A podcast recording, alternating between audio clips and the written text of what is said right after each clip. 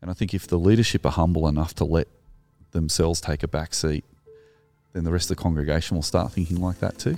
But if the leadership is saying we need to be excellent, we need to drive this professionalism, then everybody will be seeing themselves and their way of doing things as the most godly and the most professional and the best way of doing it. So we don't want older generations of Christians saying to young people, you need to do things the way we used to do it because that's the way you're a Christian. But on the same hand, we don't want younger Christians saying, well, you're completely irrelevant now. You, we're even going to just ignore you and we're going to just do things our way.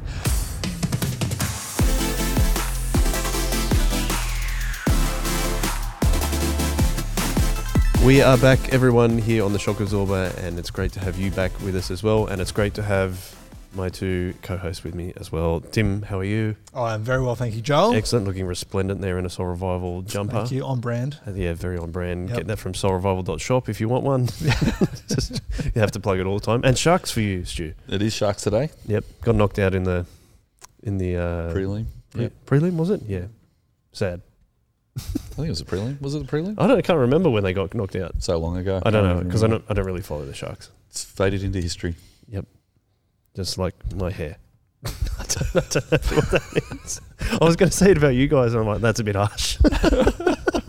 Because I'm not losing color in my hair. Anyway, it doesn't matter. Um, we are talking about this this episode.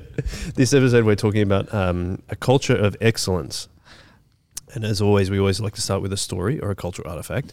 And Stu, I thought you had a int- really interesting one about Lord Nelson to kick us off, and then we're going to. Yes. Well, I'm the resident Anglophile on the table today, being half English. And also, as I said last week on the podcast, I like history as well. Hmm. And last Friday was actually a day called Trafalgar Day that is celebrated in England by some people. Which I only just found out that's also my birthday last Friday. yeah, right. and yeah. I didn't realise that that was Trafalgar. Okay, so Trafalgar Day was to commemorate a naval victory back in 1805, and some of our viewers and listeners might be aware that in London there's a square called Trafalgar Square, and on in Trafalgar Square there's a huge column, and on top of it is uh, a statue of a man called Admiral Nelson, and he was the leader of the British fleet in the Battle of Trafalgar against the French and the Spanish. And that was quite an epoch in history because that led to, uh, well, was one of the main, major factors in leading to the end of Napoleon's um, attempted conquest of Europe. So a number of allies got together to try and stop Napoleon, and it was only a few years later that he um, well, it was about a decade later that he, he lost at the Battle of Waterloo, which is also famous. Uh, that's Napoleon, that is. But on the Trafalgar Day, it was a naval engagement that meant that the French fleet was significantly impacted, and it meant that they could no longer range around Europe and um, do what they like. So anyway, the Battle of Trafalgar in 1805. The reason I thought we might talk about it today is because we're talking about leadership and we're Mm. talking about different kinds of leaders and. Um, obviously, the English can, and the British consider Nelson to be quite a significant leader because they made a statue of him and put him on top of a column. so, uh, this is, I thought what might be interesting today to get us going is to read his last diary entry before he went into the Battle of Trafalgar. And it was on Mon- Monday, October the 21st, 1805. And this is what he wrote At daylight, saw the enemy's combined fleet from east to east southeast bore away, made the signal for order of sailing and to prepare for battle. The enemy with their heads to the southward. At seven, the enemy wearing in succession. And then he goes on and he writes May the great God whom I worship grant to my country and for the benefit of Europe in general a great and glorious victory. And may no misconduct in anyone tarnish it and may humanity after the victory be the predominant feature of the British fleet. For myself individually, I commit my life to Him who made me, and may His blessing light upon my endeavours for the serving of my country faithfully. To Him I resign myself and the just cause which is entrusted to me to defend. Amen, Amen, Amen. And that was his last diary entry because at the battle he did uh, get shot um, and die. Uh, but he was witness just to be standing on the deck very bravely, um, directing all the um, happenings. Uh, he also was the kind of leader that led from the front rather from the rear. So he sailed his uh, ship, the Victory, into the battle first, and so he was right in the middle of the engagement, and he was shot um, by a sniper from a French ship, and then he died later below decks, and it caused a great deal of mourning uh, across um, Britain.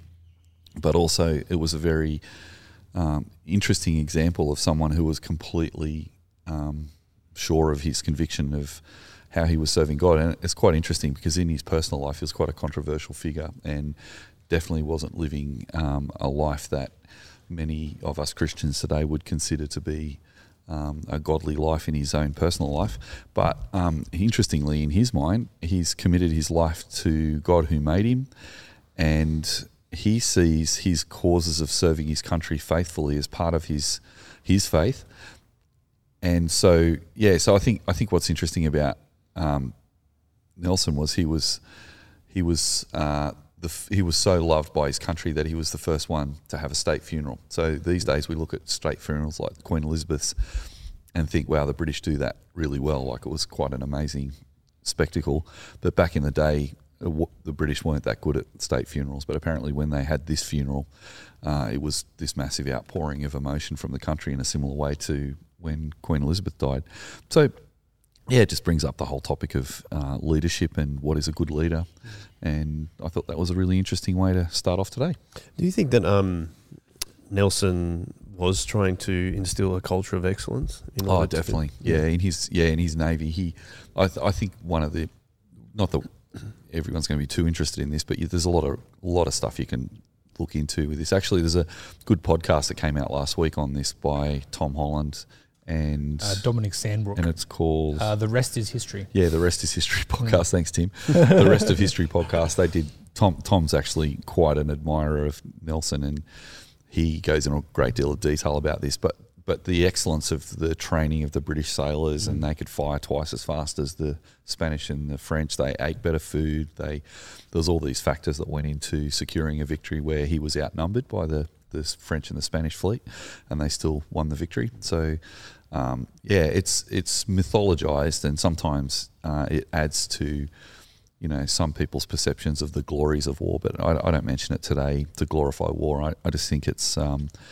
a really interesting example of a leader who is able to gather um, an energy and a momentum for a task that's able to pursue that task on a great difficulty. I mean, one of his famous signals as he was going into battle was something like England expects every man to do his duty, something like that. There's some debate about whether that was the original um, comment that he wanted to make, but apparently there was a cheer that went up across 26 ships, I think it was, of the British Navy.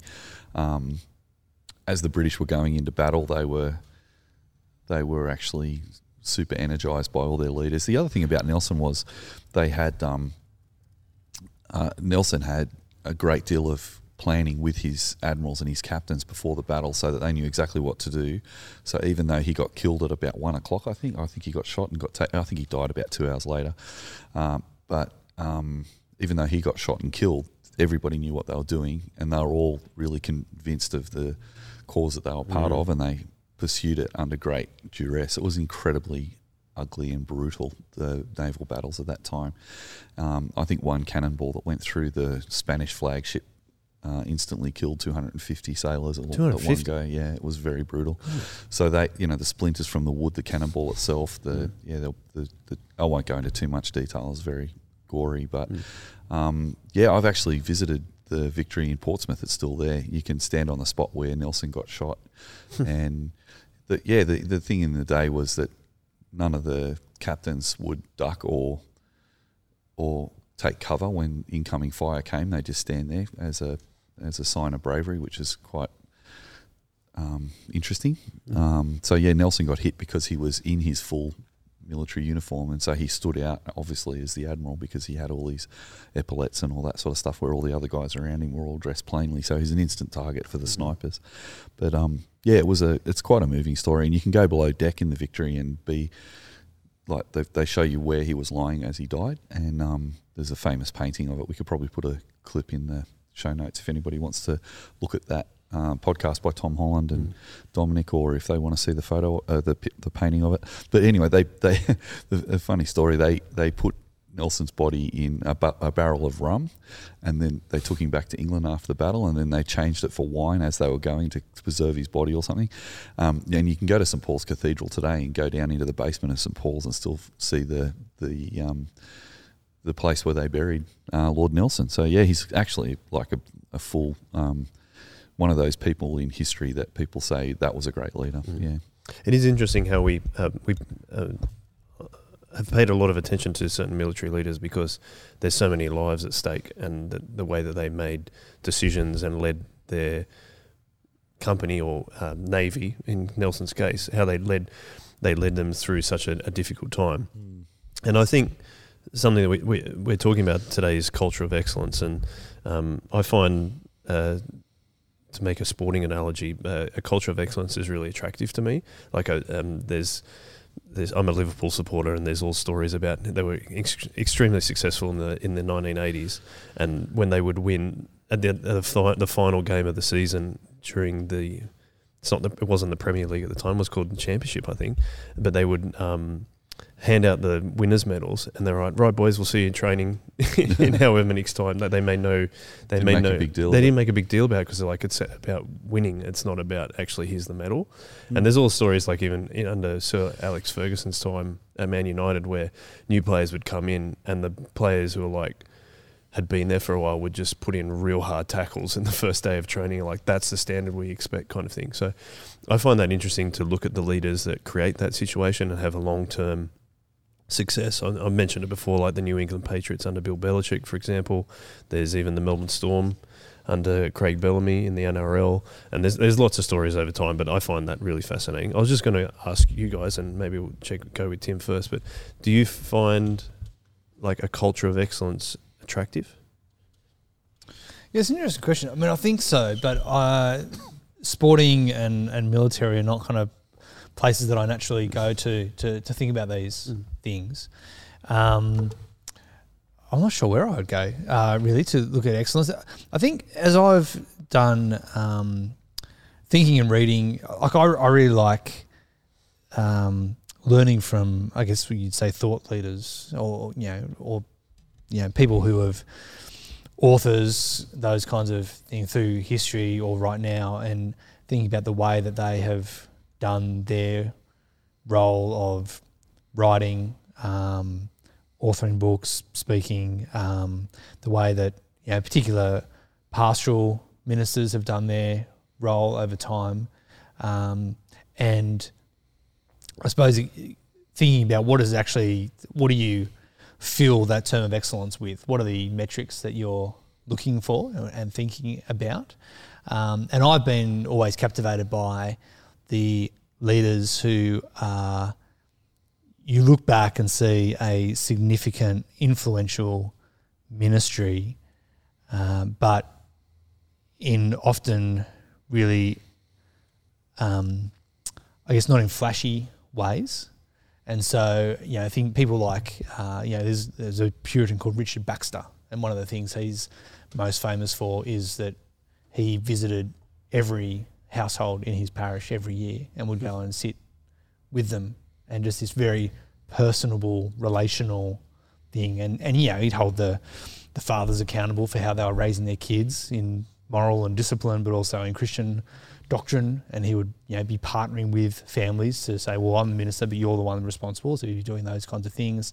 Um, I think of, you know, authors like uh, Dallas Willard, Dallas Willard, um, and uh, Eugene Peterson, and others who just kind of had this really slow rhythm of ministry that wasn't big and bright and flashy, weren't necessarily um, grandiose in a lot of ways. And I think uh, what really appeals to me about those types of um, writers, authors, Christian leaders is that they're kind of a counter to some of the really highly um, commercialized, you know, ways of which certainly America has, you know, pumped out church, and you know, there's we always see blind spots in other people. Um, you know, you think about the way that Lord Nelson writes his his diary entry, and there's there's we would look back now with 200 years and go, well, there's probably a blind spot there to the way that he um, includes his service to God and his service to nation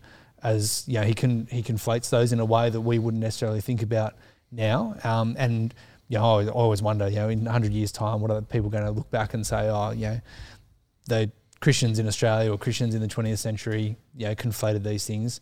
But one of the things is that we can conflate um, materialistic excellence um, or sort of, um, uh, yeah, things that are very 20th century, early 21st century excellence. But the things I really like about you know, the slow ministry of Eugene Peterson or Dallas Willard's really philosophical, meditative approach. Um, very, you know, reformed, evangelical, Christ-loving, disciple-making, but in really understated ways. So when I think about excellence, that's the kind of things that I'm I'm thinking about and trying to think. Okay, well, how how is that excellence? In what way is it excellent? Mm. Um, yeah, yeah. I think um, just you saying that made me think of like this weekend we are we're going to celebrate here at Soul Revival Church the 30 year anniversary of Soul Revival as a ministry and the 10 year anniversary of us as a church since we established the church. Um, and I was just kind of thinking, like, in terms of leaders, Stu, you've been there from the beginning, obviously, of Soul Revival. Tim came in partway through. But where do you have you seen kind of like looking at a culture of excellence or trying to implement a culture of excellence at Soul Revival and, and what are the influences for you that because we like we're saying like what Lord Nelson does, some of the things he do are influential on how how we like to think about leadership. What are the influences have been for you guys in your leadership capacity? Yeah, I mean, excuse me. Um, being half English, I grew up with stories from English history, and that's probably why I was interested in that. Last week was Trafalgar Day because I grew up as a little kid reading about that. Mm. Um, I was interested in that story. I mean, at the time of Nelson, you know, the evangelicals were um, very prominent in British society, and so uh, I don't know if Nelson would have been a part of that evangelical community of Christians back in his day. So he probably his nationalism and conflating his Christianity with service of country was partly possibly um, due to that, but it was also I think interesting to me as a young person seeing examples of leadership where people were trying to lead others or be led by others under when there's a great deal of duress. Mm. So I remember thinking as a young person that what I found fascinating about that era was it was make or break. Like if they didn't win that battle, that it wasn't like an Iraq or a Afghanistan war that didn't have a lot of impact on home soil. Like if they lost that battle, they would have been invaded. So for them, they also saw um, this, you know, idea of freeing Europe from Napoleon going through and taking the whole of Europe over. He was a, a dictator that was um, killing thousands and thousands of people, and heaps of people were suffering. So there was this idea of how do you stop someone like that? It was a very similar situation to what um, Europe went through in the Second World War uh, with Hitler. He was a f- pretty similar character, and um, trying to take over countries all over Europe. So there was this idea of liberating and freeing people. So it wasn't just about glory of country, it was about the cause, I suppose.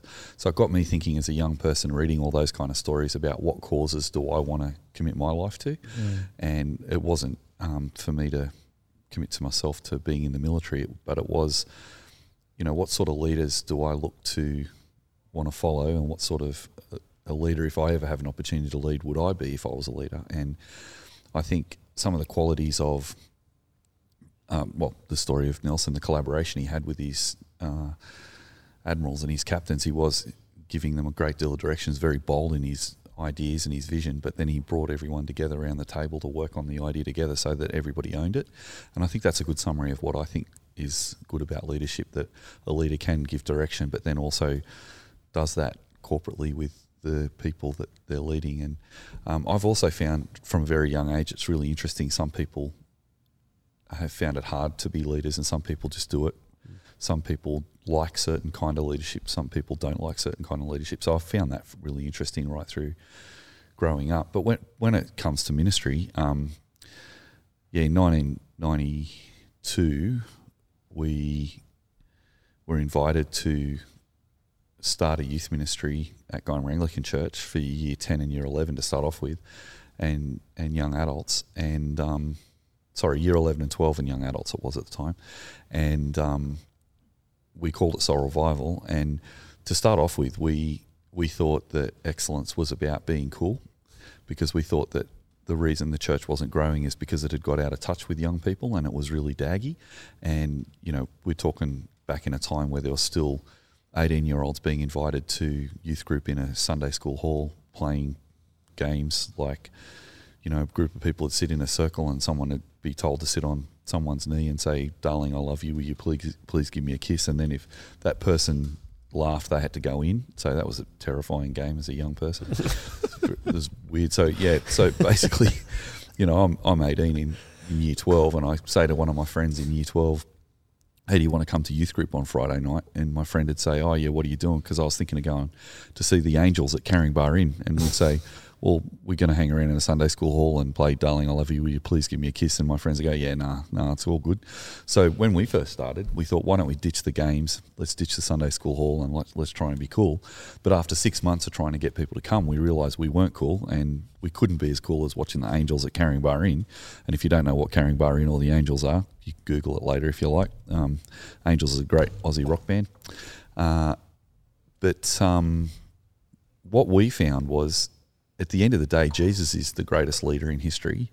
And so rather than us just trying to absorb other models of ministry to help us to work out what to do or other examples of leadership to help lead, um, Lou and I and Kent and Kylie were the first four leaders of Soul Revival. And we had a night where we got together and we opened the Bible and we just tried to find out what Jesus had to say about what we should be doing because he's our leader. And that's why we came across Matthew 22, 37 to 40, where Jesus says the most important thing is to love God and love others.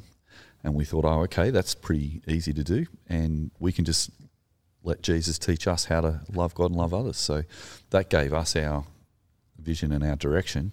And so from a very early stage in our group, we decided to stop trying to be cool and start just being Christian and start being disciples of Jesus. And that was a really massive breakthrough in our thinking, which actually led to a really healthy group growing out of that. Mm. Well, Jesus isn't too bad a leader to follow. He's pretty right? good. Yeah, yeah. yeah. um, why don't we like getting into the, the, the book that we engage with in this season, which is Breakout Churches? Um, I've kind of gone with the thing of seeing, throwing out a reaction from each chapter that I read and seeing seeing what you think. Um, Tim, why don't you take this one first, and I'll, we'll we'll go to Stu after that one, but after you. But uh, uh, asks one of, in this chapter. Rainer says that he uh, Thom Rainer, the author, asks one of his research, researchers what common elements emerged in what they term breakout churches, which have been churches that have perhaps plateaued but then seen a real growth moment after that. And the researcher replied, excellence in all things. They don't want to do anything unless they are doing their best. What do you, um, how do you interpret that there, Tim?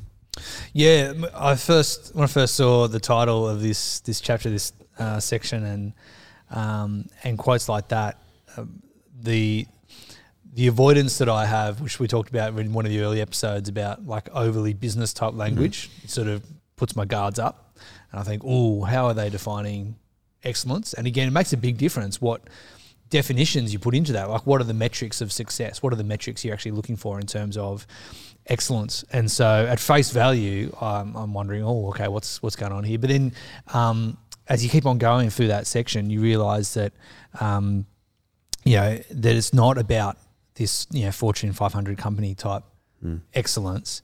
Um, that it is being driven by a desire to glorify God uh, and to please the Saviour, um, and to do our best in His power for His sake. And I think that that um, helps reshape it. That this is a servant type excellence, like it's it's an excellence in service of uh, not ourselves, not our name, not um, building the name of Soul Revival or the name of you know a particular church, particular person, a particular um, ministry, but it's about God's kingdom and it's about obedience and faithfulness to Him.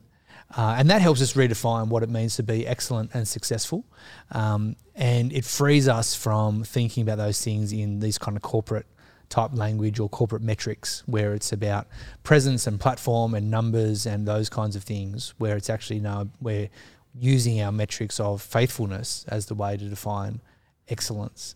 Uh, and I think when we phrase it like that, I can see it as being quite a helpful definition um, to say, yeah, we are seeking to be excellent servants, excellent disciples, um, excellence in the faithfulness that we deliver, um, and realizing that that therefore is going to be different to those who may be seeking excellence, whether in the church or in business or elsewhere, um, sporting clubs, know, excellence in these particular things. We're saying, no, no, no, we've got a, a very particularly defined version of what we think excellence is. Then, in that sense, yeah, I'm really happy with it. And I think it, um, when you explain it that way, that makes sense. Mm. Well, um, Jesus is quite excellent. He's, in fact, he's perfect. Stu, um, what do you think about when you say that about excellence? As well? Yeah, I resonate with what Tim's saying about.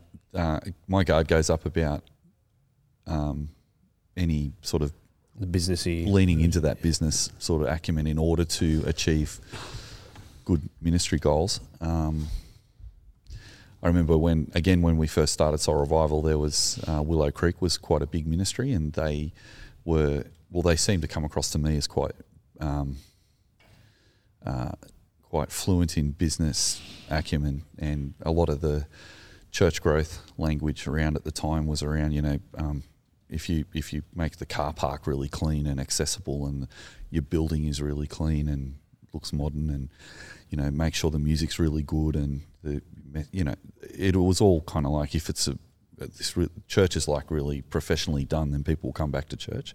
And I, I remember thinking after we'd had that uh, light bulb moment about, I don't think we can ever be cool enough to be cool as Caringbah and the Angels. I think another version of that was, well, I don't think we can ever be professional like the world can be. They've got a lot more money than us, and they've got a lot better facilities. They've got a lot better musical instruments and lighting and all that kind of stuff. And so I think my tendency was to think what it what is the way that we can be serving Jesus uh, and being, as you said, being a disciple who strives for excellence as a disciple. I wouldn't use those words, but um, trying to lean into his language, I think we, we wouldn't talk about being an excellent disciple, but we'd be talking about uh, seeking to follow Jesus and and to grow in our maturity. Uh, we used to talk about growing Christians in maturity using the Bible, so we really love the idea of uh, process of sanctification to continue to, to grow to be more like Jesus. Philippians chapter two has always been a much loved verse of ours, talking about uh, emulating Jesus' humility. And I think the problem I have with some of the business acumen is it can sometimes bring along with it a bit of hubris and a, and and, and yeah, um, I think it's really good to be humble as much as we can and to um, to serve Jesus humbly. And, and I think the idea of Christian excellence is to be serving God and serving others. So to be putting ourselves uh, at, out as a partner with Christ as He builds His church, and then to do that through serving other people. So I think leadership in that context is about service. So yeah, they're, they're some of the things that I think that. I'm really glad you brought up service just then because what Rainer also talks about in terms of their term breakout churches said that the they often break the normative pattern of the 20% of people doing 80% of the work. Um, and that's been both staff and lay people. They, and they're saying that, that that's an example of a culture of excellence, that it's not just the people that feel like they're paid to do it or the people feel they have to do it. It's actually people feel attracted to a culture of excellence in order to serve in the church. Is that your um, kind of reflection on it? I mean, I, I mean, I think we're lucky here at Soul Revival Church, or we're very blessed. That I think that more than twenty percent of the people within the church are definitely doing, doing or participating in ministry. How do we? My question is, I suppose, how do how do we how do we as Soul Revival implement what Rain is calling a culture of excellence? Well, I think I I wouldn't say it's hard to speak for others when, Mm. when they come along to Soul Revival what actually attracts them. Uh, I'm currently doing some research for my PhD at the moment. One of the questions I am asking people in my research questions is what attracted them to Soul Revival, and I'm hearing different things. But what I have been hearing in the early stages of um, interviewing is that people are attracted to hearing a clear gospel message that we're on about Jesus, and hearing, and also seeing lives lived out in His service. So the relationships and the message are really important. I think that have people have felt attracted to the fact that Jesus, hearing the proclaimed gospel, is really important, but also seeing people in strong relationships with each other, um, being a family um, together. So I think the excellence in our context is probably with trying to preach a clear message for everybody and also to live it out together as a community and then as a community reach out to our area around us. I think Mm. that's probably how I'd see it. I mean, that was something also mentioned in this chapter of breakout churches was that all of what they again termed breakout churches, all of their leaders had been there for a long time, as we said, like perhaps all the way up to minimum or uh, at least 21 years and then longer. But they were also evangelical churches who preached the gospel message. I'm just wondering, Tim, what do you think is the um, the importance of that of preaching the evangelical message? I mean, we talked. Like, our last season was on evangelism, but what is the importance of linking preaching the gospel um, truthfully and accurately to seeing actual seeing growth in the churches? What's the link between those two? Do you think? Yeah, the link for me is that it's true. Uh, so, uh, the, you know, God has, um, there there is a, um, the way God has established the universe is to work in the pattern of the way of His creation. So there's a created order which has been um, corrupted by fall, but is heading towards redemption. Uh, and so there's a storyline of the Bible. Um, and if it's true, it works. So now it's always we still suffer the corruption of sin. So there are there are times when doing what is true does not always work out best. But you look throughout uh, the scriptures, and I mean Proverbs is a great example of saying the the normal rhythm of life, the normal successful rhythm of life is one that is aligned with God's original purpose, which is that He is living with His people and they are enjoying the benefits of that. And so when we call people into that vision, which is what the gospel is, it's saying, you know, God desires to live with his people, but because of sin, uh, we're unable to have that relationship. But because of Jesus, he's died on the cross and risen again, and the power of that um, has conquered the power of sin and death um, and uh, removed the separation. That's the whole tearing of the curtain in the temple is that this remove the separation of God from his people and we can now be with him and we're headed towards um, this new creation where God will come uh, from you know Revelation 21 the the heaven comes down to earth um, and the kingdom is established as is perfect forever no more tears crying pain for the old order of things is done away so calling people into that and discipling people into that um, if it's true, which we believe it is, it also works. Um, and so there are part of um, preaching the gospel and calling people into the life that God desires for them is challenging the other narratives, the other stories, the other measures of success that we might have for our lives. Um, but when people step into that and submit to Christ's lordship, then uh, they do find that it is attractive and fulfilling and good. Um, and so, I think for me, that's the connection. When things are when things are good and they're true, they're also work because that's how God's designed the universe. And so, it makes sense to me. Like it's it's logical in my mind that when you preach the clear gospel, when you disciple people along that clear gospel line uh, into the relationship with Jesus, and then through their relationship with Jesus, all the way through to their deathbed, and then into you know heaven and eventually new creation. Um, then of, of course that works. So, uh, you know, when we see these kind of statistics, Thom Rainer um, stuff, when I see you know stuff from Fuller Youth Institute that the churches that are growing young are those that have a clear articulation of the message of Jesus, I think, well, of course, um, because that when people do live into that life, um, it they see the benefit of it. They live the benefit of it. They can feel that, and when they do that in good, healthy church relationships, we see that it's a community um, that does that and sustains that and holds each other through that. Mm. I think Tim's really articulated that very well, Stu. But I'd love to. Have you got anything Yeah, to no, I think on it's that's really helpful. Okay, because I just wanted to get your thoughts out because I thought it was a really good point and really well made. Yeah, So it was awesome. Thank you. um, we did talk about uh, that normative pattern of 20% of the people doing 80% of the work at some churches.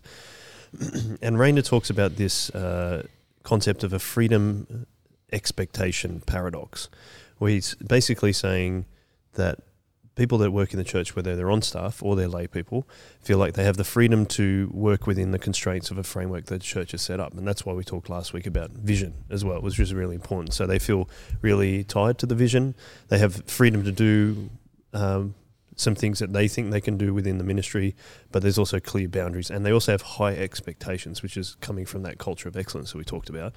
And so, what Rainer says is it, can, it creates an environment of excellence where the leadership gets the right people in place, and then it starts creating a cycle of having the right environment, and attracts more of the right people for that environment, which then creates a more excellent culture, and, and on and on. But what I thought we could do is he sets up a thing, a quadrant um, between high expectations and low freedom, and there's the different combinations of that. And I thought we could play, uh, uh, what does he call it? Freedom expectation paradox bingo. And I was going to get. Is there a meat tray on offer? Uh, there will be if your answers are good. Okay, excellent, great.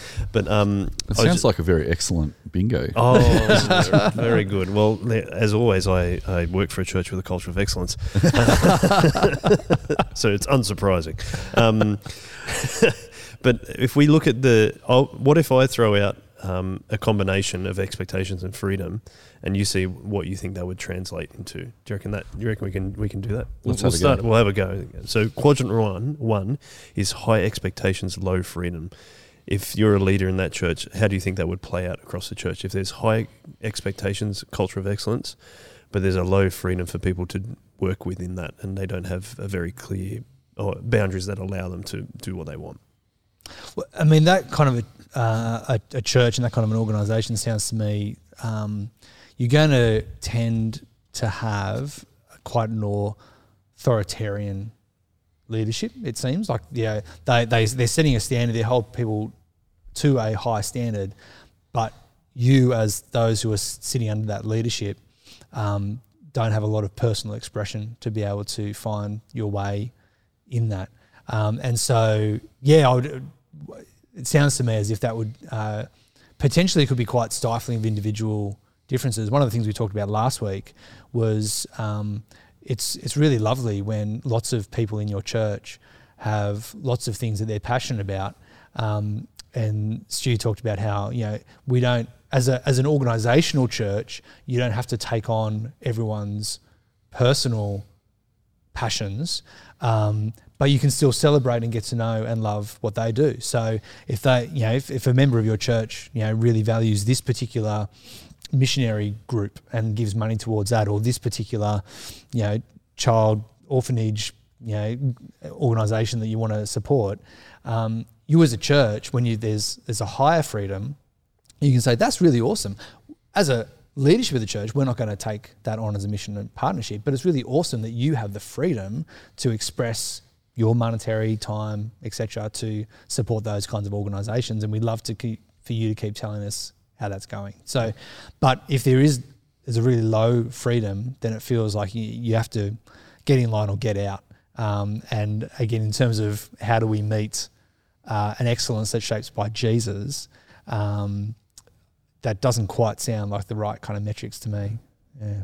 He's doing well. He's scored well in bingo so far. Has he? Excellent. The Anything the wanna- meat tray is mine. Yeah, not yet. Oh, sorry.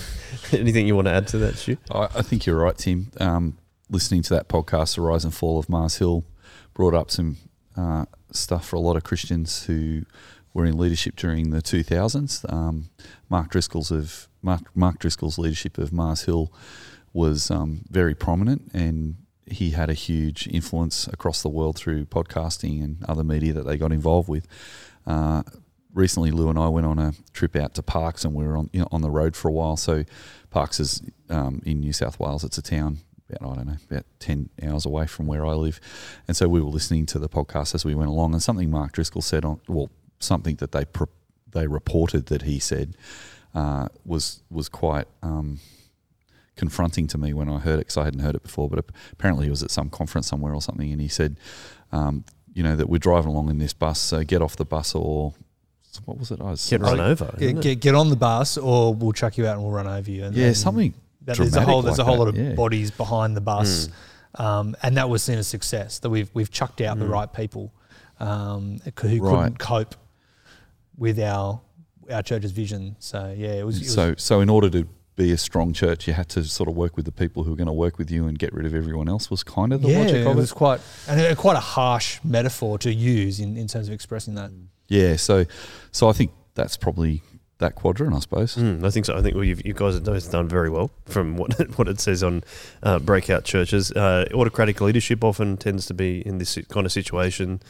Uh, the loss of they view the loss of dissenting members not only as inevitable but desirable, which is um exactly what you're kind of referring Yeah. to. Mm. But it often is a result of insecurity in the leaders that leaves little room for opinions other than their own.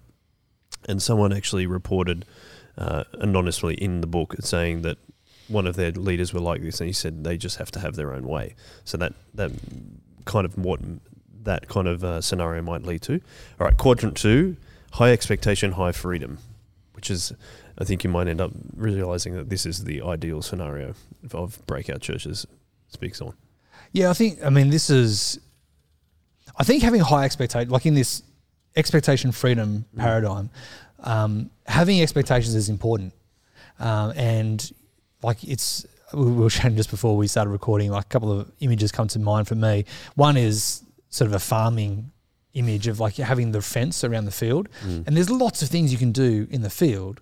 Um, there's a lot of freedom to you know make of the field what you want, but you've still got the fence, and the fence is really important because the fence stops you going into your neighbour's field or getting out on the road or getting lost, and so having the expectations around is really key. And the other one that comes to mind for me is um, is sort of jazz music. Not that I'm a massive jazz aficionado, but um, what I really like about the jazz metaphor is that when as a, a jazz band, soloist, whoever, um, there's a certain key that you're playing in. Um, often there's a particular tempo that you're working within. So there, there's boundaries in place.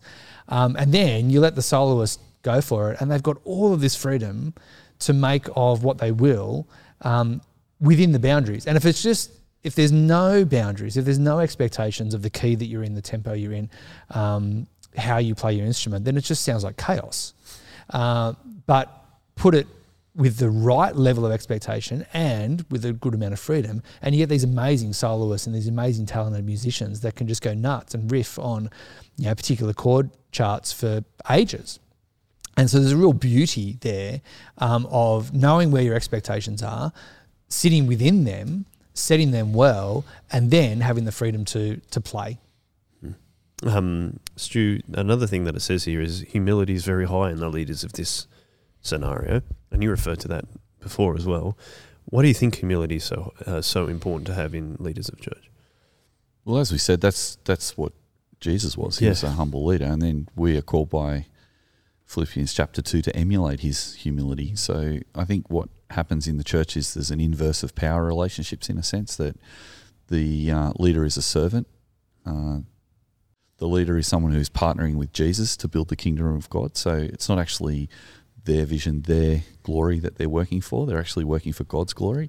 And so um, I remember growing up thinking that sometimes Christians could become superstars, and you know, you got your your famous preachers and your famous Christian musicians and the bands and different things. And I used to think to myself, sometimes, sometimes it used to make me uncomfortable, thinking it, it seems like from an outsider's point of view, sometimes watching those famous people, that it looks like someone's building their fame or their career off mm. the sacrifice of Christ, and particularly when some Christian leaders earn a lot of money off that as well, and it just didn't seem right to me. So I think you know Jesus calls us to follow Him in His sacrifice, and He said, "The world hated me; it'll hate you too." And there's this sense of excellence can actually be conflated with uh, success from a worldly point of view.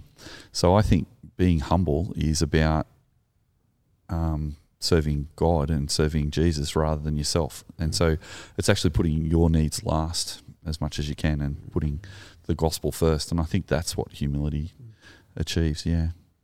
Yeah, I was just thinking like the other thing about humility and leadership, um, like you talk about following Jesus' humble example, um, and that's really key. But the other thing about our human leadership that I think of in this category is that we're fallible, and when there's the insecurity of the leader in the first quadrant, um, of you know, it's got to be my way, sort of shuts down a humility that someone under you might say, "But have you thought about this?"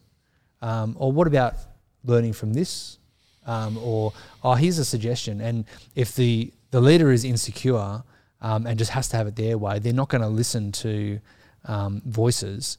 Um, they're not going to listen to criticism and feedback.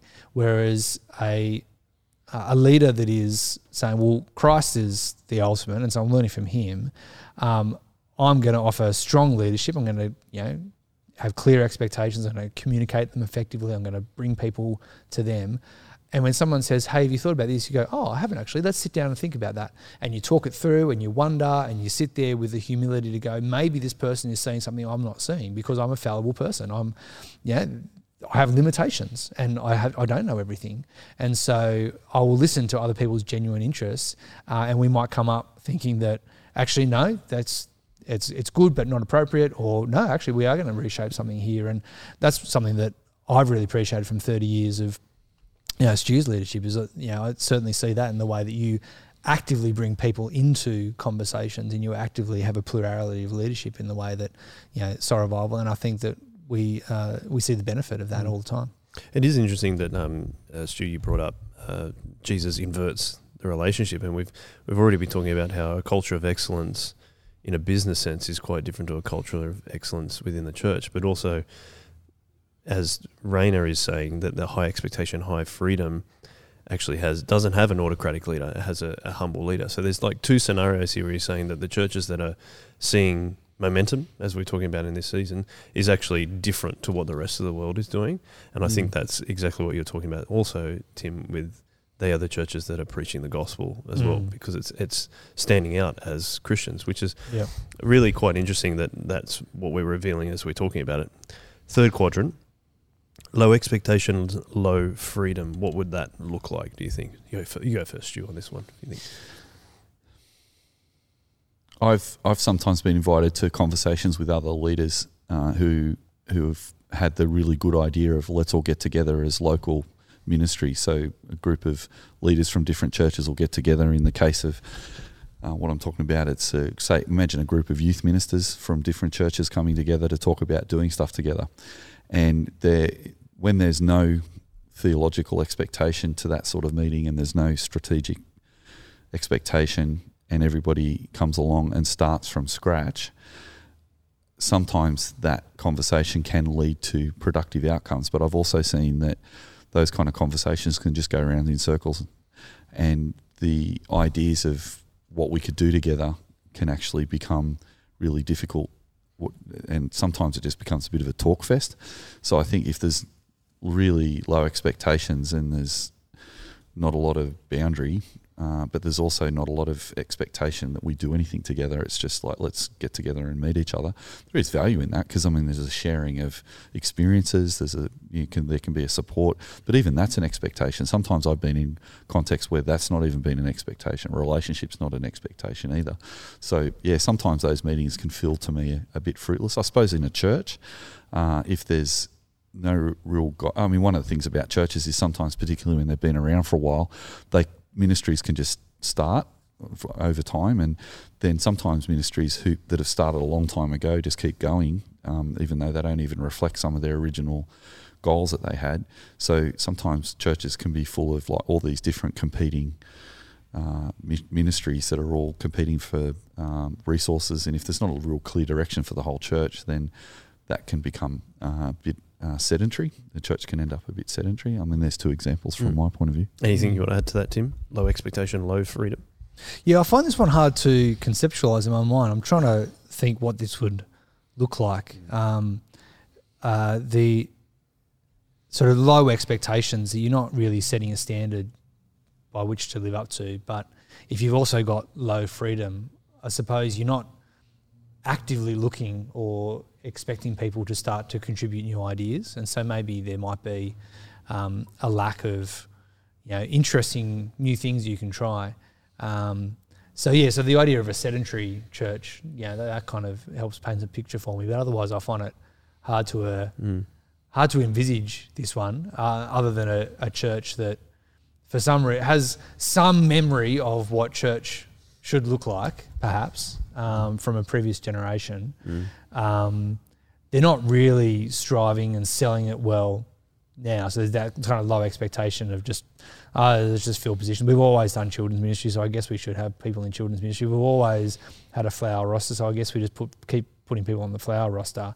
Um, but if there's low freedom, then you're not looking for new ways, and you can imagine that that kind of an organisation, that kind of a church, would maybe not have a, a lifespan beyond you know the next 20, 30 years. Yeah, the low freedom part, I think, is yeah, we've always done it this way. This is what we're going to do. Mm. Or in the example of the group of people coming together from different contexts, there's no freedom to do anything. There's just what are we going to do? So yeah, I think both those things can be quite disabling. I think. Mm. Yeah. Mm. Yeah, I think you smashed it. It's exactly what you're saying, and that members and staff feel constrained of any Right. attempts to do something new or innovative, so nothing actually really happens. And then if there's no intention or direction behind what they're doing, then there will be no drive to actually Mm. look at new, doing new things. Final one.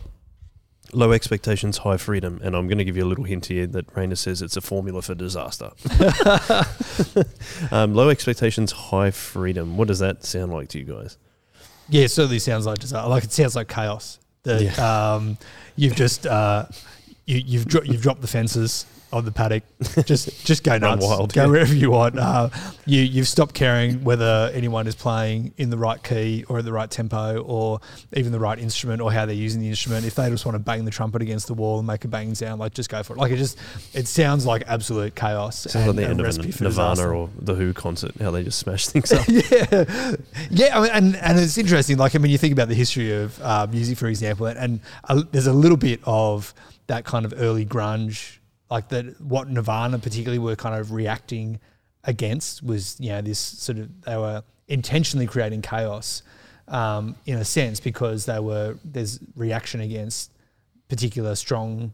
Um, expectations and maybe a limiting of freedom like if you want to be a successful band you've got to be like this you've got to be big hair metal you know or you know big um Real macho.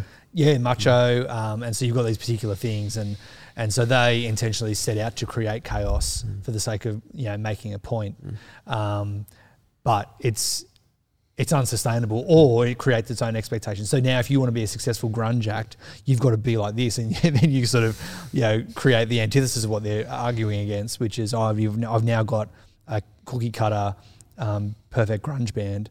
Um, and if I want to be, I've got to model myself exactly like this, which, you know, therefore undermines it anyway. A I- I was church think- inspired by Nirvana sounds Well, right up your alley. Yeah, I was going to say. Although I was thinking as you were talking it, that ten years after that experiment started, you had Woodstock '99. I think Woodstock '99 is a great example of this. Quadrant. Yeah, that was chaos. That was chaos. There was 250,000 people uh, on a disused military base who were all got sunstroke and didn't have enough to eat and were dehydrated and taking way too many quantities of things that were substances.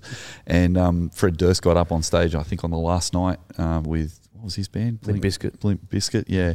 So Limp Bizkit, he got up on stage and said, "Do you ever have one of those days where nothing?" I won't use the exact words that he used, Mm. but you have one of those days where nothing's working. Well, this is one of those days. Yeah, um, Do you ever feel like breaking things? Well, this is the day. Yeah, that's because it's um the song is called Break Stuff. Yeah, and then Mm. he sang break stuff, and then two. I've never seen a mosh bigger. Go online, have a look at the It's mosh. pretty it was crazy. Two hundred and fifty thousand people moshing, and then they started tearing the soundstage apart, and they were they were surfing on it. Mm. And then the organisers had this idea to get, um, why don't we, you know, just after Columbine, why don't we hand out candles to everybody? And Oh, we'll- during the yeah Red Hot Chili Peppers. set. yeah, so the people Yeah. who, who organised the first Woodstock were ones who were getting this going again, and they thought this can be the anthem of this generation. Like, let's let's have candles and have a candlelight vigil. So they handed out these devices that all. To, oh, sorry, devices. They handed out these candles to all these people, and they lit them, obviously. But then they started bonfires and they burned the whole place down, and there was a riot. So, Yeah. yeah, there's this kind of low expectation. Here's a candle. Uh, Do what you want with do it. with what Yeah. you want, and they did. and then the and then the then the organisers like, what? No, that's not what we wanted. But they didn't make that super Yeah. clear. And And then one of the things, I mean, um, Stu, uh, I don't know if Joel, if you've seen the Netflix documentary, there's a there's a three part Netflix documentary on Woodstock. That's what I was which thinking we of, both, yeah. yeah, have both seen and look thinking about. And as I was watching that, one of the things that really stood out was this this nostalgia for the original Woodstock Mm. and the love piece. There was a particular freedom there, but it was a directed freedom. Um, and one of the things I was reflecting on is they're talking about the band lineups and who was there, and the ones that, particularly things like Limp Bizkit, that have this really nihilistic um, understanding. And so you've got this whole generation of new young people who've been brought up on music where there is um, low expectation of what the human life is, low expectation of what human flourishing is, low expectation of what it means to, uh, like, no expectation to look after other people, to love other people, to care about other people. So you you've got all the they assume that the you know, the generation of the late nineties was the same as the generation of the late sixties, and it's just there's not. There's, The culture was so radically different, and so they try try and have this um, low expectation, high freedom event, um, and it descends into this burning flame wreck of a disaster because uh, of the there was this culture of low expectation and to the point of nihilism. Um, and so there was no directedness, there was no expectations. The the fences on the paddock had completely dissolved, uh, and there was no point. And burning the fences. yeah, they yeah, it literally kick- they kicked them they down kick and them down them, and, um, yeah. So I, as yeah, Ra- Rainer says, know, low expectations, high freedom is a recipe for disaster. Exactly, uh, that's exactly right. And I think um, not that it's a church example, but Woodstock 99 is a good cultural example of where that plays out. And I think what it looks like in the church is a lot of conflict. So if a church has quadrant four, there, there could be people arguing with each other about what sort of different carpet they have in the church, or should have the have the different generations got what they need, and yeah, it can be a bit chaotic, even if it's not violent like that. Yeah. And people are trying to do all their different ideas. You know, I said earlier that it's great when individuals have particular ministries and missions that they're passionate about. But if there's low expectations from the leadership of the church, of the ones that are going to characterize us as a group rather than just you as a personal disciple, um, then you just have all these pulling tensions. You've got diff- people trying to take the church in different ways. Oh, I think church should be like this.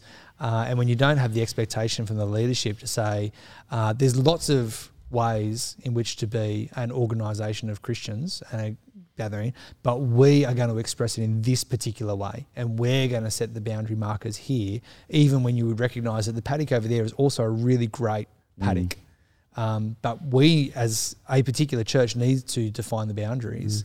Um, and when there's no boundaries, yeah, you just end up in tension. And when when you come back to quadrant two, I suppose the way we try and reach quadrant two is to say, let's set a really clear theological direction. That's Yeah. why we do what we do.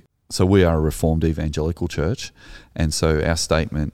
Uh, our theological statement is Jesus changes everything that seeks to summarize that. If Jesus changes everything, and that's why we do what we do, then our how is how do we partner with Jesus as he changes everything? And the way we've come up with a statement for that is that we share the truth and love of Jesus to everyone everywhere. That's our strategy. So that covers sharing the truth and love of Jesus person to person, generation to generation, culture to culture, place to place, not just within our place. And also now, because of the internet, space to space, that we're trying to share the truth and love of Jesus. So that statement, we hope, captures proclaiming the gospel and living it out in mm. relationship. And that's how we partner with Jesus. And so we talk to people about the fact that if you're going to enjoy, if you're going to join us in ministry, uh, in the leadership, we'd ask you to embrace our theology, our why, and our strategy, our how. And then the practice of soul revival is where we can be flexible and we That can freedom. do have the freedom. So you've got the fence, like Tim was talking about, Mm. with our theology, and to a lesser extent our strategy. There's still you know a conversation around that, um, can because that will change from time to time. But in general, the theology is played out in that strategy, and the practice we summarize as uh, discipleship and mission. So we talk to people about the fact that uh, discipleship and mission that flows from Jesus changes everything, and is part of our strategy of sharing the love and truth of Jesus to everyone everywhere. Uh, then think of creative ways to do discipleship and mission within that context. And so we talk about uh, discipling committed Christians to be on mission together.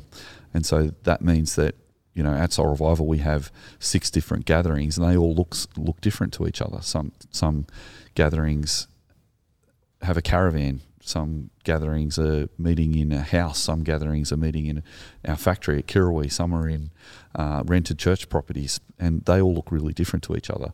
But they're all seeking to be reformed evangelical in their theology and not only proclaiming proclaiming the gospel, but also sharing their lives together, and not just with a targeted group of people, but with everyone. And Mm. and so, yeah, that really shapes our discipleship and uh, mission. But it gives it gives it that sense of well, we've got some shape to ourselves, and and there's creativity within that. So we have a thing called Newish that we do for all the new people that come into our church, and we kind of share with them that you know you might not completely agree with all our theology and our strategy, but um, you know, if if you do come along, this is who we are and this is what we're doing, and let's have a conversation about that as you join us. But then we would say we, we wouldn't put people into leadership unless they affirm our theology and our strategy, so that that means that we're on the same page with each other, and then we can give each other a lot of freedom. Uh, we you know we don't need to micromanage each other if we're all on the same page. We can we can do our discipleship and mission uh, fairly freely. And that newish that you're talking about is kind of plays into that culture of excellence thing of not not being we are an excellent church, but saying this is how we strive to be uh, disciples of Jesus. Mm. And I think that's a really good way of, of sending that out. I think you guys have done very well on the bingo, by the way. So I think I'll have a meat tray for you next week. It's probably be a sausage on a plate or something. but, um, I was going to say I'll go to lamb chops. Okay, well, sure, I'll try and get you a lamb chop. We'll see. Um, uh, you didn't uh, just bring up Woodstock before, um, and you talked about break stuff, which is Limp Bizkit. Limp Bizkit was the band that I like got very into in year nine, and I remember putting break stuff on repeat. I reckon about ten times when I was at home on my own, and I didn't. That was one of the first times I didn't do my homework at high school Mm. because of that. And I was, I've always found that a really interesting perspective. It's like finally someone understands how I feel, which is really interesting because I don't actually like Limp Bizkit very much anymore. But yeah, it was just um, made me think of that. So I can Yeah. remember clearly the day that I actually thought of that. There you go. Um, the next thing to talk about, and this is going to be just a quick thing, is something that Rainer talks about is that because they have all the things that we've talked about, culture of excellence, um, the kind of freedom with boundaries within a particular um, framework, is then it makes it very easy to have a not to do list. And some of the breakout churches that he talks about is, um, or the breakout churches that he talks about say that it's almost just as important what they don't do as to what they actually do Mm. do in their in their ministry.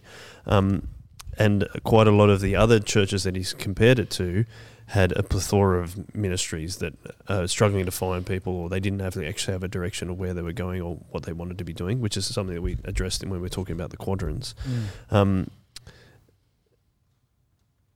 I think that something that I've observed sometimes, and I've only been in part of the Soul Revival ministry, but some of the things that I sometimes see is, and I'd, I'd love to see what you think about this, is if someone comes to a ministry and it just gets approved straight away, and this person goes out and does it, there's a very high chance that that person will, like, I, this is my observation, it's likely that they will burn out because they want to do, they're really passionate about this ministry, but because it's not within the strategical framework that we're, we've, you've- just outlined, for for example, with Revolver Church, they feel that no one's actually helping them with it, and they end up having to do it all themselves, and they Mm. feel burnt out. What's your reaction to that? Tim? I'll go. We'll go to Tim first, but I, I feel like that's actually can happen quite a lot at churches. Yeah, and that burnout can come um, from a sense of frustration. Mm. You know, why doesn't anyone else care about this? Plus Um, the effort that they're putting in. and the effort they're putting into. And part of it is the recognition of the, uh, as Stu said, the strategy um, of your particular church. And it's you need to have a clear strategy, um, and also the um, the recognition that yours is not the only strategy that might come that might flow from that theology. Um, so if I can keep stretching my farm analogy to the point of ludicrousness, it fits the shepherd analogy, though. well, that's oh, that's true. Yeah, yeah. So, um, you know, if you're if you're running a, a, a beef cattle farm, uh, and that's that's your strategy, you got fences in, you and you, I know where I'm getting the meat tray from. yeah, this is where the meat tray is coming from. Um, and then you have people that are coming to be a part of your beef cattle farm, um, but they keep um, being frustrated that you never talk about how to grow pineapples well. um, and the, if if you if you have low expectations um, and high freedom, you might say to that person, "Oh, well, here's a corner. Go for it. Just give it a crack and see what happens." Um, and they go off, and because they're passionate about pineapples, they try to cultivate pineapples. But they keep coming back to you, say, "Oh, you never run seminars on. pi- You never preach about pineapples. Why aren't you supporting us in pineapples?" Whereas a, a high expectation, um, high freedom uh, farmer might be like, we actually really love pineapples. Um, and if you personally want to grow a pineapple tree in your backyard, uh, we'd love to share in that when we cook up our burgers. Uh, you, we- we'd love to barbecue some pineapple and chuck it on the burger. Um, but actually, that farm over there uh, does pineapples really, really well. So um, we would love you to be part of our strategy of what we're seeking to do here in producing beef cattle. Um, and it's totally great for you to be passionate about pineapples and to you know bring that to you know into ours and you know infuse our burgers with a little bit of pineapple juice. But actually, there's lots of other strategies on ways to produce food. Um, and if you're if that is your passion, so much so you feel you need to be in a field where that is the strategy, then you know, God bless. You know, that's that's awesome. Um, and that church up the road, that field up the road, um, is awesome. And and so that's the kind of thing like when people come with these, um, but it helps you to say no. So you realize that no, we have a particular strategy here. We have a way of doing ministry. Um, we have particular practices that flow out of that strategy that's informed ultimately by our theology and what we believe Jesus is calling us to do as Christians in the world.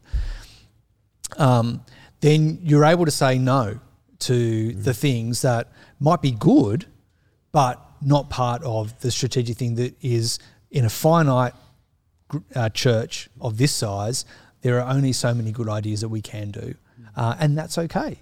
Um, and if someone loves a particular ministry opportunity, a particular service opportunity, wants to partner with a particular overseas country or mission organization, um, and that's outside your scope and your ability, we talked about what was the um, that language, that vision Uh, vision intersection vision- profile. intersection profile, and you realize that this thing that they're excited about is is good and godly and does bear discipleship fruit, but it doesn't fit in your vision intersection profile. Then you can say to that person, "Hey, we really love you. We really love your passion for Jesus. We love your passion for this particular country or missionary or service opportunity." Um, but you know, we're a finite church. We're a finite being. Um, we have capacity for these things, and this is where we're going to sit. Um, and you're welcome to do that on the side and, and be a member of our church. But if it's so core to you and what your intersection profile is, uh, then can I suggest these three churches over here, which also love Jesus, love their neighbour, uh, want to see gospel fruit, um, and that might be a place. And so that's different to chucking people out the bus and seeing a pile of bodies behind you, where it's like get on board or get out. It's saying no, you've got freedom to be here, but we're also clear about the things that we can and the things that we can't do. What do you reckon, Stu? Yeah, I like uh, third place theory of Oldenburg, where he says that, that in uh, any community there's regulars who set the culture and, and the and the vision for what they're doing, and then there's irregulars who come along too, and both are welcome. I don't think that you have to be a regular to be in a church. You can be irregular and you can come along, and there needs to be freedom for those irregulars, but also an understanding that the the regulars are setting the culture. And so, a couple of things we've tried uh, when we first started the church, we were encouraged to think about uh, not celebrating the start of a new church, but celebrating all the people who come to know Jesus in the new church. So uh, that's one thing. The other thing is we try and look at having a bit of a goal for, for a long term goal that we're aiming towards. And we happened to set a 10 year goal when we first started the church, which is let's try and see if we can plant 10 more church gatherings as a church. And we ended up with six gatherings. We didn't quite get to 10, but it was a really good thing to have on the horizon that we were aiming towards something together. And then the and then what we like to do is go, okay, how are we going to get to that? Well, we set three separate goals that we thought might help us achieve that big goal. And we thought, what is our discipleship goal that's going to help us to get to 10 gatherings? What's our mission goal? And what are the resources we need to hit that? And so, as we've turned 10 years old as a church, we're now looking to 2030 and saying, what are we going to do in our next 10 years? So, we had a planning day, and we brought the whole church together and we presented the planning day with a goal and talked about that to see if that was something everybody thought would be a good goal. And we came up with the goal of double up, which is uh, double up soul revival by 2030. And the three goals under that would be doubling up our discipleship, doubling up our mission, and doubling up our resources. Now, will we get that? I don't know, but I think having some sort of goal for the church to achieve together is really good, and I think that can really help with uh, that. That sort of goal setting can really help. Yeah, Yeah, I think both of you guys have really hit some really important things to, to help say, oh, no, we're not going to do that. Here are the reasons why. yeah. Rather yeah. than just going, like we we talk about the quadrant one autocratic leader going, nope, we're not Mm. doing that. And, you know, get, on, get off the bus or we'll run over you or and there'll be a pile of bodies behind it. I think Yeah. that's a really important thing. And, and I think coming back to Tim's analogy, if, if someone came along and said, well, you guys are trying to plant 10 gatherings by 2020 and these are your discipleship mission and resource goals, but we want to, um, I don't know, start a, a surf school uh, and we think that'd be a really good way to connect with the community. We might say, let's look at that in the light of our, our, our strategy there to see if that would fit in with it. And sometimes those conversations can help us come up with new ideas, but also Mm. some of those new ideas can actually not be something that the group sitting under the Word of God, praying about it, talking together, thinks might work. So sometimes there is a hard conversation that leaders need to have with people that aren't enjoyable, but to say, look, that that Mm. that could be a really exciting thing to do. But like you said, we we don't have the resources to do everything, and that's why it's good to have that resource section in the goals. Like, what are our resources as a church, and to articulate that to everyone Can we get there? because the more we can help articulate, we're on about discipleship and mission. Mm. What are the resources we've got, and how do you know? Uh, so I have said to some people who've approached with a new idea, "Hey, that's a great idea. Why don't we put that um, aside for now? But we might come back to that, and we have come back to various new ideas. But at the same time, you know, we we also grow through new ideas. I mean, um, the Ryde gathering is a good example of that of being in relationship with Grace and then her friends who've got excited about being friends with each other. That wasn't something we thought of as one of our 10 gatherings, doing something outside of the Sutherland Shire, but that's a really beautiful example of Grace saying, Hey, wouldn't it be great if we could stay friends as I move to Ryde? And uh, yeah, so that can be a good thing. yeah. I think that's a good example of the uh, difference between the quadrant one and quadrant two. So the quadrant one that's an autocratic leader is going to hear a new idea and shut it down Mm. straight away. Whereas a quadrant two leader that has that humility that we talked about Yeah. is going to sit with a new idea and go, oh, okay, let me know that. So if someone does come and say, hey, um, you've talked about doubling your mission in the next eight years, um, I think a surf school is going to help that. Um, the autocratic leader goes, no, it's not in our plan. Pfft, That's the end of the conversation.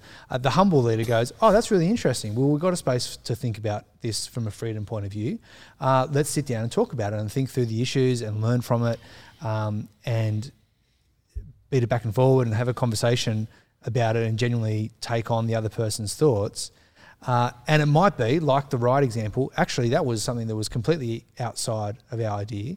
Um, but yep, actually, we we can see the possibility of that being a way to head towards, and it fits within the strategy and practice of the way we want to do soul revival. So yeah, okay, it's an experiment, but let's go for it. Um, and so sometimes the new idea, and this comes with the high freedom. Sometimes the high the ideas that come from high freedom, um, with a humble leader, get integrated into the strategy or help to uh, nudge the strategy in a slightly different way that is you know, together you feel is helpful without losing into chaos, but without also shutting down new ideas without really considering them. Yeah, I think I think you've made some really great points today, guys. I, I've got one final question though, and it's kind of like, what encouragement do you take for t- from today of what we've talked about? Because there's some things that we've we've talked about here is that you have to make difficult decisions. You have to have the difficult conversations. You, like you said, of saying, "Oh, we're not going to do that." Um, you have to often. Uh, Rainer talks about how a lot of leaders of breakout churches had to eliminate a lot of what was going on in order for growth to happen. A lot of pruning. Um, I'm sure there are some leaders that listen to this and go, "Look, this sounds great, but there's a whole lot of hard work ahead of me." What would be your encouragement to them, and, and maybe what also an encouragement of what we've talked about today? I, I've said this a number of times over the se- seasons of the podcast, but I think a really good method of change is to build a bridge to a new reality, Mm. to not change what you're doing right now straight away, but to do something new together, to get together as a church and talk about what that new thing might be do might be, and experiment together with something that's new and exciting, and do it together. And if it doesn't work, you haven't stopped doing everything else that you were doing, so you can come back over the bridge, back to what you were doing without wrecking that that Mm. uh, stuff that you're already doing. So, say for example, uh, a church is feeling like it'd be good to move towards more of a vision and still having freedom, then building a bridge towards uh, doing something new that was sustainable and they had the resources for it. And if it did work, then that could help to have a conversation to reshape the other things that were going on. So, some of the good lessons we've learnt by doing this new thing are really exciting. Is it worth some of our ministries or even all of our ministries migrating over the bridge the other way? So, if it doesn't work, you can come back to what you were doing. But if it does work, it gives people confidence because they've seen it work in action and they've enjoyed the experience that let's all go over the bridge. So an example might be, and we, we talk a lot about meals at Soul Revival being a good thing. I think they're a really good way of bringing the community together in something that is really fun. And it could be just a one-off event to start off with. It could be, hey, after church on Sunday, why don't we have morning tea? Or next week why don't we have breakfast before church? Or if we meet at night why don't we have dinner before church? And just do it as a one off just to see how it goes. And then the conversation might be hey that was really good but I don't think we've got the resources to do that every week. And then the idea could be what are the principles we learnt from that though even if we mm. don't do that next week? What have we enjoyed about that that we want to help our other services do? And when you're starting to validate what people are doing and also talking about new things at the same time, then sometimes it's easier to say, you know, some of these ministries we've been doing for a long time originally had this goal, but, you know, things have changed a bit. Is it worth restructuring or changing a little bit or even not doing some of those things in order to do some of these new things? And that, I think, is a way of growing organically as a family uh, at the church. And I, I think that when you look at families, families change. They're always changing. They're never static. But sometimes churches can become static as a family and they can keep doing the same things they've always been doing. But I know in my family, every time we've gone through different seasons in our family, things look differently. And I was only commenting the other day to Lou that my eldest son Ethan is now married. He got married at the beginning of the year. And this is the first year we've never organised his birthday party. Lou and I have always said to Ethan, Oh, what do you want to do for your birthday? Even right up until last year. With, oh, do you want to do something for your birthday? We might throw a dinner or something or a barbie. And he'd go, oh, yeah, cool. Anyway, it was really lovely this year because Ethan's married to Katie. And Katie contacted all of us and said, hey, um, we're doing this for Ethan's birthday. Ethan and I talked about it and we're inviting you all along. Mm. And it was lovely and it was exciting. But I'm like, that's different. That's really different. And and I felt also a sense of I, I thought back to all the parties we'd done, especially when he was a little boy. And when he was a little boy, we had, you know, Nerf gun parties and pirate parties and Macca's parties. And, and there's like this long history in our family of just really enjoying those every year when the boys' birthdays come around. Lou and I want to do something special for them. And now it's kind of, oh, we don't get to do that anymore, but Katie does. And she's his wife. And now she's inviting us to her thing. And there's a sense of loss, but also a sense of deep gratitude to God and deep excitement that this is a new season in his life and a new season for our life.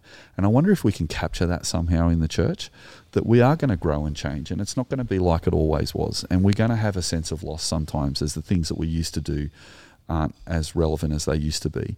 But let's ex- get excited about partnering with Jesus as he continues to grow his church. And we can be involved in new and different ways and sometimes take a back seat like we are doing now as parents with Ethan. We now take the back seat, and he's left his mother and father and cleaved to his wife. So there's a there's a humility that needs to be there in the leadership, and I think if the leadership are humble enough to let themselves take a back seat, then the rest of the congregation will start thinking like that too. But if the leadership is saying we need to be excellent, we need to drive this professionalism, then everybody will be seeing themselves and their way of doing things as the most godly and the most professional and the best way of doing it. So we don't want older generations of Christians saying to young people, you need to do things the way we used to do it because that's the way you're a Christian. But on the same hand, we don't want younger Christians saying, well, you're completely irrelevant now. You, we're even going to just ignore you and we're going to just do things our way.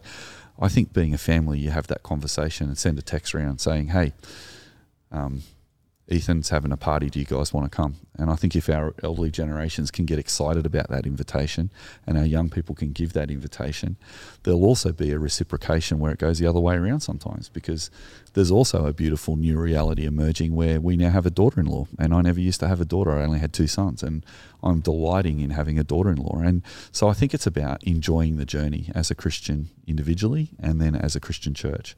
And if in that way, that will lead to excellence. Mm. Love that. Thank you very much. Uh, any final words, encouragement there, Tim? Uh, yeah, I was just thinking about the the quadrants again, and um, I think one of the things that's encouraging for me as I look at the ideal, the quadrant two with high expectation, high freedom, is that you you don't need to sacrifice clarity in your leadership for collaboration, um, which is something that's come up a couple of times in different people that I've I've coached or advised in that try and work out well do I need to be a strong leader and, and lead the church in this direction or do I collaborate and just go with what other people want to do and be quite a soft leader? And I think what this shows is um, the ideal is to have both. You are clear in your leadership. You do um, communicate well. You've got convictions in your leadership and the way that you want to uh, faithfully follow Jesus as a particular church in a particular moment in time, Mm, that would be strong leadership. that would be strong leadership. And you don't have to sacrifice collaboration for that. You actually bring intentionally bring other people into that, um, and have people express their freedoms in different ways, in a way that even influences the way you lead leadership um, and lead your church. And so, yeah, being able to find that balance where you are clear, you um, so you have clarity of leadership and you've got collaboration in leadership, and you're partnering those well together and moving forward. If I could finish with one story, coming back to the original story with uh, Admiral Nelson and the victory, um, he was, as we said at the beginning of the podcast, he was standing on the deck in the midst of the uh, battle, and it was very dangerous because there's wood flying everywhere and bullets and cannon shells and stuff, uh, and and a lot of the the guys on the ship were ducking when when vo- volleys were fired, but he didn't. He stood there. But there was one um, junior officer who who was standing there with him who had his I don't know if I said this earlier, but he had his buckle of his shoe blown off by a splinter as as he was standing there, and then he was tempted to start ducking because that was a close call, and he turned around uh, as he was ducking and he looked at Nelson who was just standing there, and he was inspired to have that same sense of sacrifice. That leader, there, there is a sacrifice that comes from leadership, and I'm not saying that we we don't look after ourselves as leaders. We need to look after ourselves, but there's got to be a level of humility that also is sacrificial. That we're not doing this for ourselves. We're doing this for what what what we're serving Jesus and we're partnering with Him. This is about Him. It's not about our own glory. And but it was interesting that Nelson's bravery actually inspired that man Mm. to be brave, and he stood on the deck as well. And so someone has to stand. You know, like it, everyone can't duck all the time. Sometimes someone has to stand, and I think that um, I don't always stand well, and sometimes I duck under fire, but I also know that Jesus always stands. And at the end of the day, just being very oh, comforted and strengthened in the fact that we're never going to lose our leader, that ne- we're never going to have to put Jesus in a barrel and take him to England and stick him in a basement under a, a hundred year old church. he's actually alive and he's with us and he's still standing on the deck with us. So we don't become Nelson. I think that story for me is just a glimpse, a shadow of the fact that we have a leader that is so sacrificial and so brave that when our belt buckle or our shoe buckle gets blown off, maybe that we can turn to him and look to him. So if we do come off track in our quadrants and we maybe tend towards authoritarianism or tend towards because we've had too much conflict, we tend towards going, oh, it's too hard to hold the fence. If we turn to Jesus, I think he gives us a really good perspective. Mm. I mean, to finish that off, Rainer says that the leaders you spoke to, um, who had to go through a difficult time to um, to grow their churches, spoke. It, they all spoke of a supernatural, God-given strength given to them to There move forward, Wow. and turning their weaknesses, which actually demonstrated God's strengths. Mm. Um, and then Rainer f- finishes right at the end of the chapter. Sa- says, "I realised I was not so much researching breakout churches as I was hearing the stories of a great God." Oh, isn't that That's awesome? wonderful. Yeah, I thought that was a really cool way to That's finish. awesome. So, thank you very much, guys. I've really enjoyed this podcast. So, thank you very much for all your thoughts and insight. It's been really fun, and a lot of we always have a lot of fun discussing this stuff. So, thank you. Um, If you are listening or watching, uh, you can always email any questions in that you have about what we talk about to joel at shockabsorber.com.au. Um, as always, I'd like to thank our producer Dave, who sits behind the cameras and the editing desk every week to put out um, this content. So thank you very much for Dave. But also, thank you very much to Stu and um, Tim as well. Well, thank you, Joel. Yeah, Thanks for you, mate. leading us again. No worries at all. Thank you very much. And uh, of course, a one way. One way. On my.